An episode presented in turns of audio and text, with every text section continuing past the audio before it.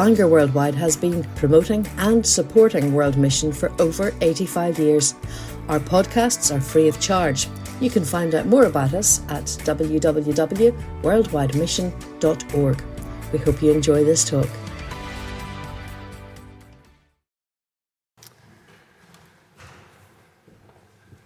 It's a delight to have our next guest with us, Johnny and Catherine. Uh, uh, Johnny is an electrician by trade, Catherine, a primary teacher. They're from Straid, and they serve on a church planting team in rural, in the rural Muslim context in southeast Africa. They speak two languages, though I'm reliably informed by my mother in law uh, that if you count Ulster Scots, Johnny also speaks at least a third, if not maybe a fourth one that I don't know about other than those. You can tell us later. Uh, they're involved in community development projects there in southeast Africa, uh, including the provision of clean water and also uh, literacy work among women. They serve with their two young children. And Johnny and Catherine, uh, we're delighted to have you with us tonight. You're so welcome, and we're looking to, to hear from you about your ministry.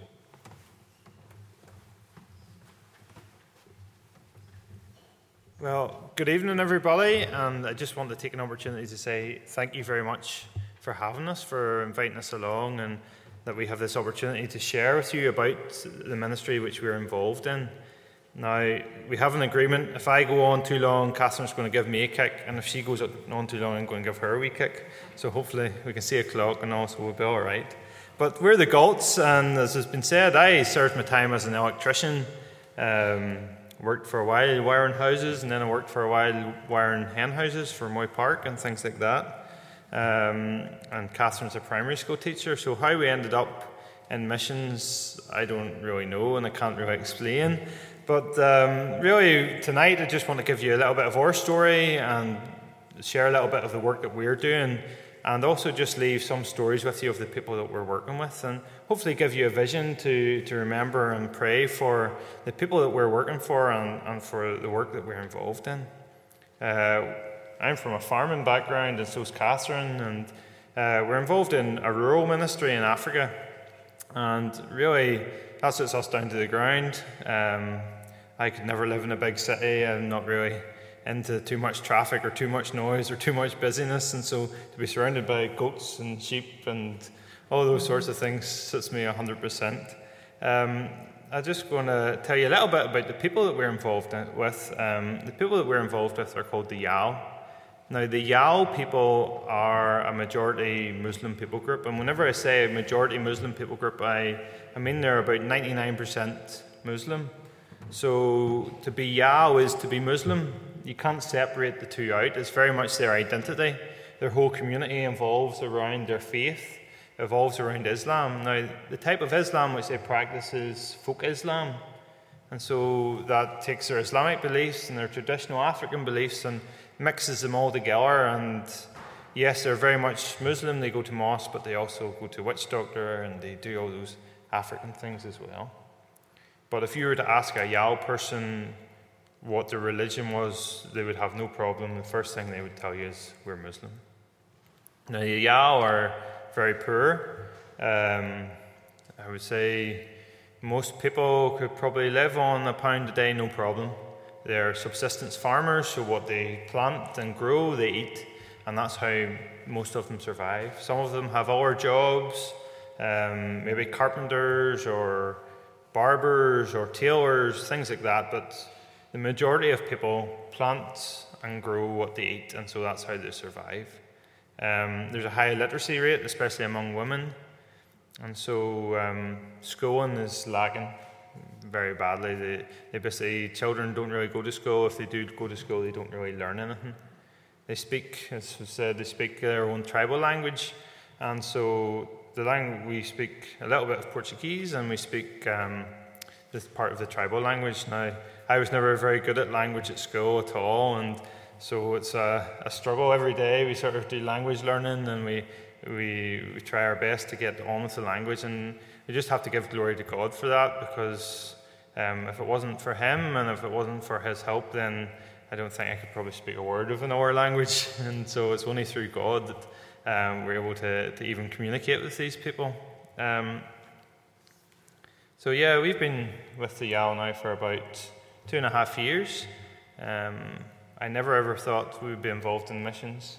Whenever I was growing up, I just wanted to stay on the farm and farm and run after sheep and cows. And then I got out to wiring houses, and I loved it. And I was spent 12 hours a day working, and never ever thought that we would ever be involved in missions. Catherine had done short-term mission trips and was more interested in missions. And really, it wasn't until we got married that God started to work and move in my heart and in Catherine's heart, and coming through events like Bangor Worldwide, which had a, I think, a great push pushed us towards missions in a in a big way, and hearing of the need in the world for for people to hear about Christ. And um, just have to give glory to God for, for changing my heart in that way and changing my, my view in the world and the need of, of Christ. Um. So, as Johnny has said, um, I was a primary school teacher and Johnny's the electrician. And whenever we went out then to, first of all, we went for a year to live in Portugal to learn Portuguese. And Johnny, for the first time, went to university full time and learned Portuguese. And so, because in where we live, we needed to be able to speak Portuguese. But then, when we arrived two and a half years ago out in Africa, we knew then that we'd be living in a rural context in a village, which is a beautiful location. It's beautiful sunrises, beautiful sunsets, and it's very rural and many mud brick houses. Um, and we knew we would need to start to learn the tribal language. So we've been learning um, the tribal language of Chiyao, so it's the Yao people, and their language is Chiyao. We've been learning that for just over two years now, as we've been living in and immer- immersed really in the village that we live in. Um, and so our children are six and three, and our six year old is really bilingual, and she puts us to shame because she picked it up no problem. Of course, she was just the perfect age. And sometimes the women in the village might say, Oh, go and bring Rebecca over and, I'll, you know, and they'll say it to her so she can say it more clearly to me because we, of course, take longer to learn. But as Johnny said, just glory to God now that we can talk and we can share Jesus and we can talk with our young neighbours and build relationships and get to know the people that we live with. And so, one of the ministries that I was able to get involved in once we moved to that Yao village, um, one of the women said to me, and I, we were just praying that God would open doors in the directions He wanted us to go in as we build relationships with the people that we lived among, and we're able to share Jesus with people in whatever way God opened a door. And one day I was just out um, speaking to the women not long after we moved to this Yao village, and we're starting to live there. And one of the women asked me if I could teach her how to read. And um, she had never re- gone to school. She didn't know how to read. She didn't know how to speak the national language of Portuguese. She could just speak her, her heart language of Chiyao, but she couldn't read. And she said, Would you teach me? And I thought, Well, I said, uh, Yeah, I mean, that's what I did as a primary school teacher. I taught P2 mostly, P1, P2 mostly, and then was teaching children how to read. And so God opened the door in that, in that way, and we had a group of 11 approached me and asked if I could teach them how to read in their own language of Chiyao. So we started a language class in the village. And so about half of them, it took about a year long program, and half of them stuck at it. Another half kind of got distracted with other things along the way.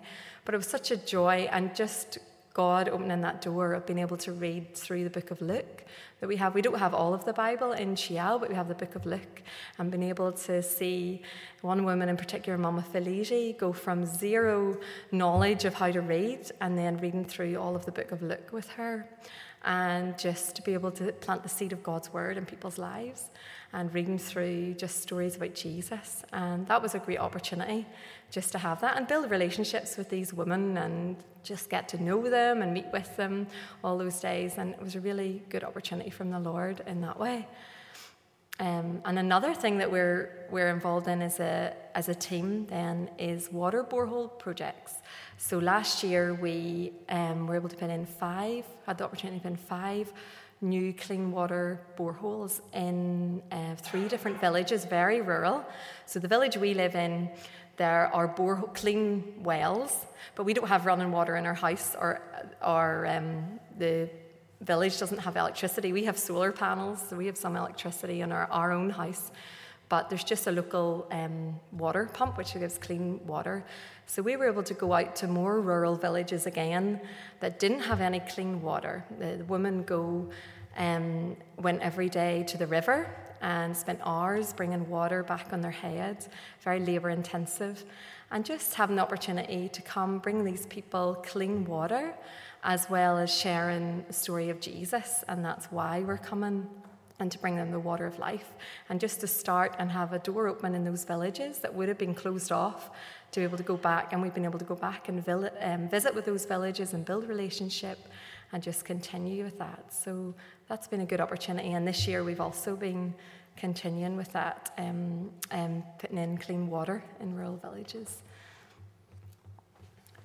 Yeah, so we've been involved in a few projects, and really what we would say is we don't ever want to do a project just for the sake of doing a project, but always we want to go with the aim of bringing the gospel to people and the aim of building relationships so that we can visit again and we can share again and we can be involved in people's lives.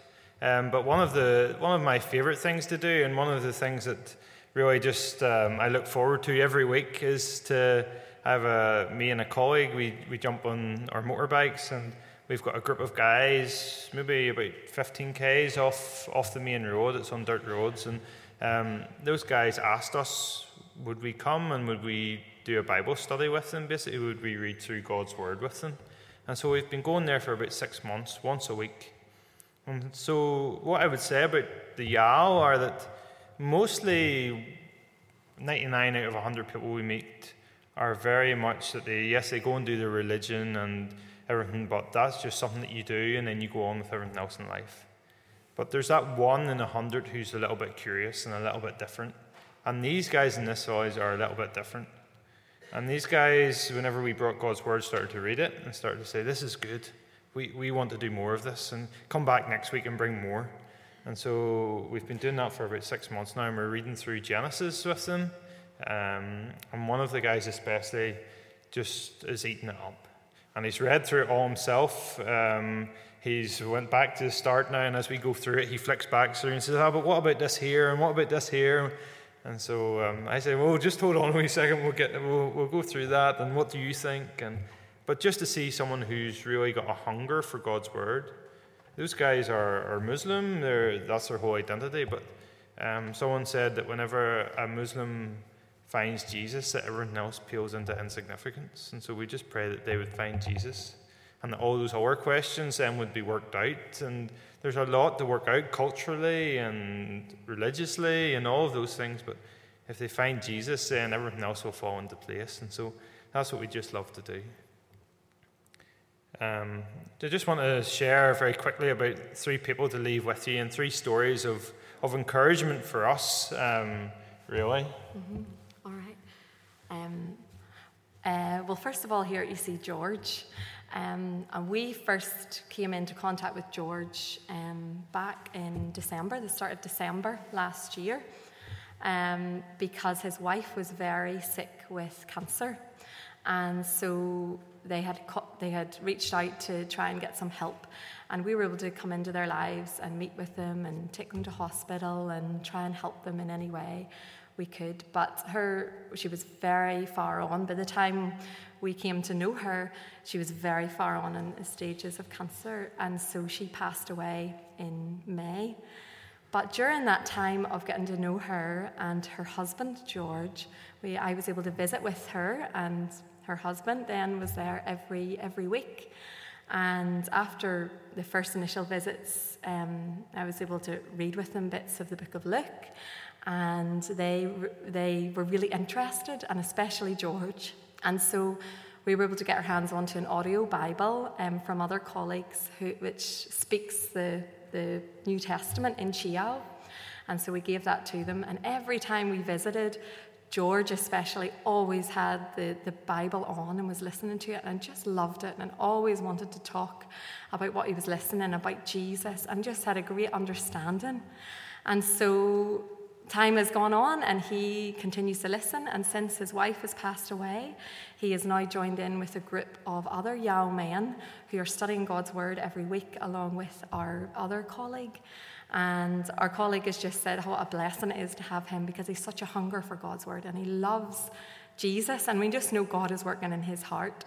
And it's, it's just wonderful to see God working. And we know it's nothing of, of us, but yet God has just given us the privilege of being able to be there at those times and see how God is working and just how he was just ready. George was just ready to hear about Jesus. Mama Promise here is a good friend of mine. She is a Yao Christian, and she became a believer just a year or two before we arrived um, into where we're living. And God just put her on my path um, in the house that we first lived in when we were there. And our children and her children play together and but she is on fire for the lord she became a, a christian and since then she just is so keen to, to witness to her family who are all Muslim and to all her the people who live around her. And her and her husband have, have found it tough because when they tried to move back into the village where her family are from, they did not want them there because they're not Yao, they're not Muslim anymore. And so she they were told they couldn't live there and had to move out into the town. But she is just on fire and loves to talk with me and pray with me and was praying for me coming here and, and just is such a blessing in my life as well. I'm so thankful for her.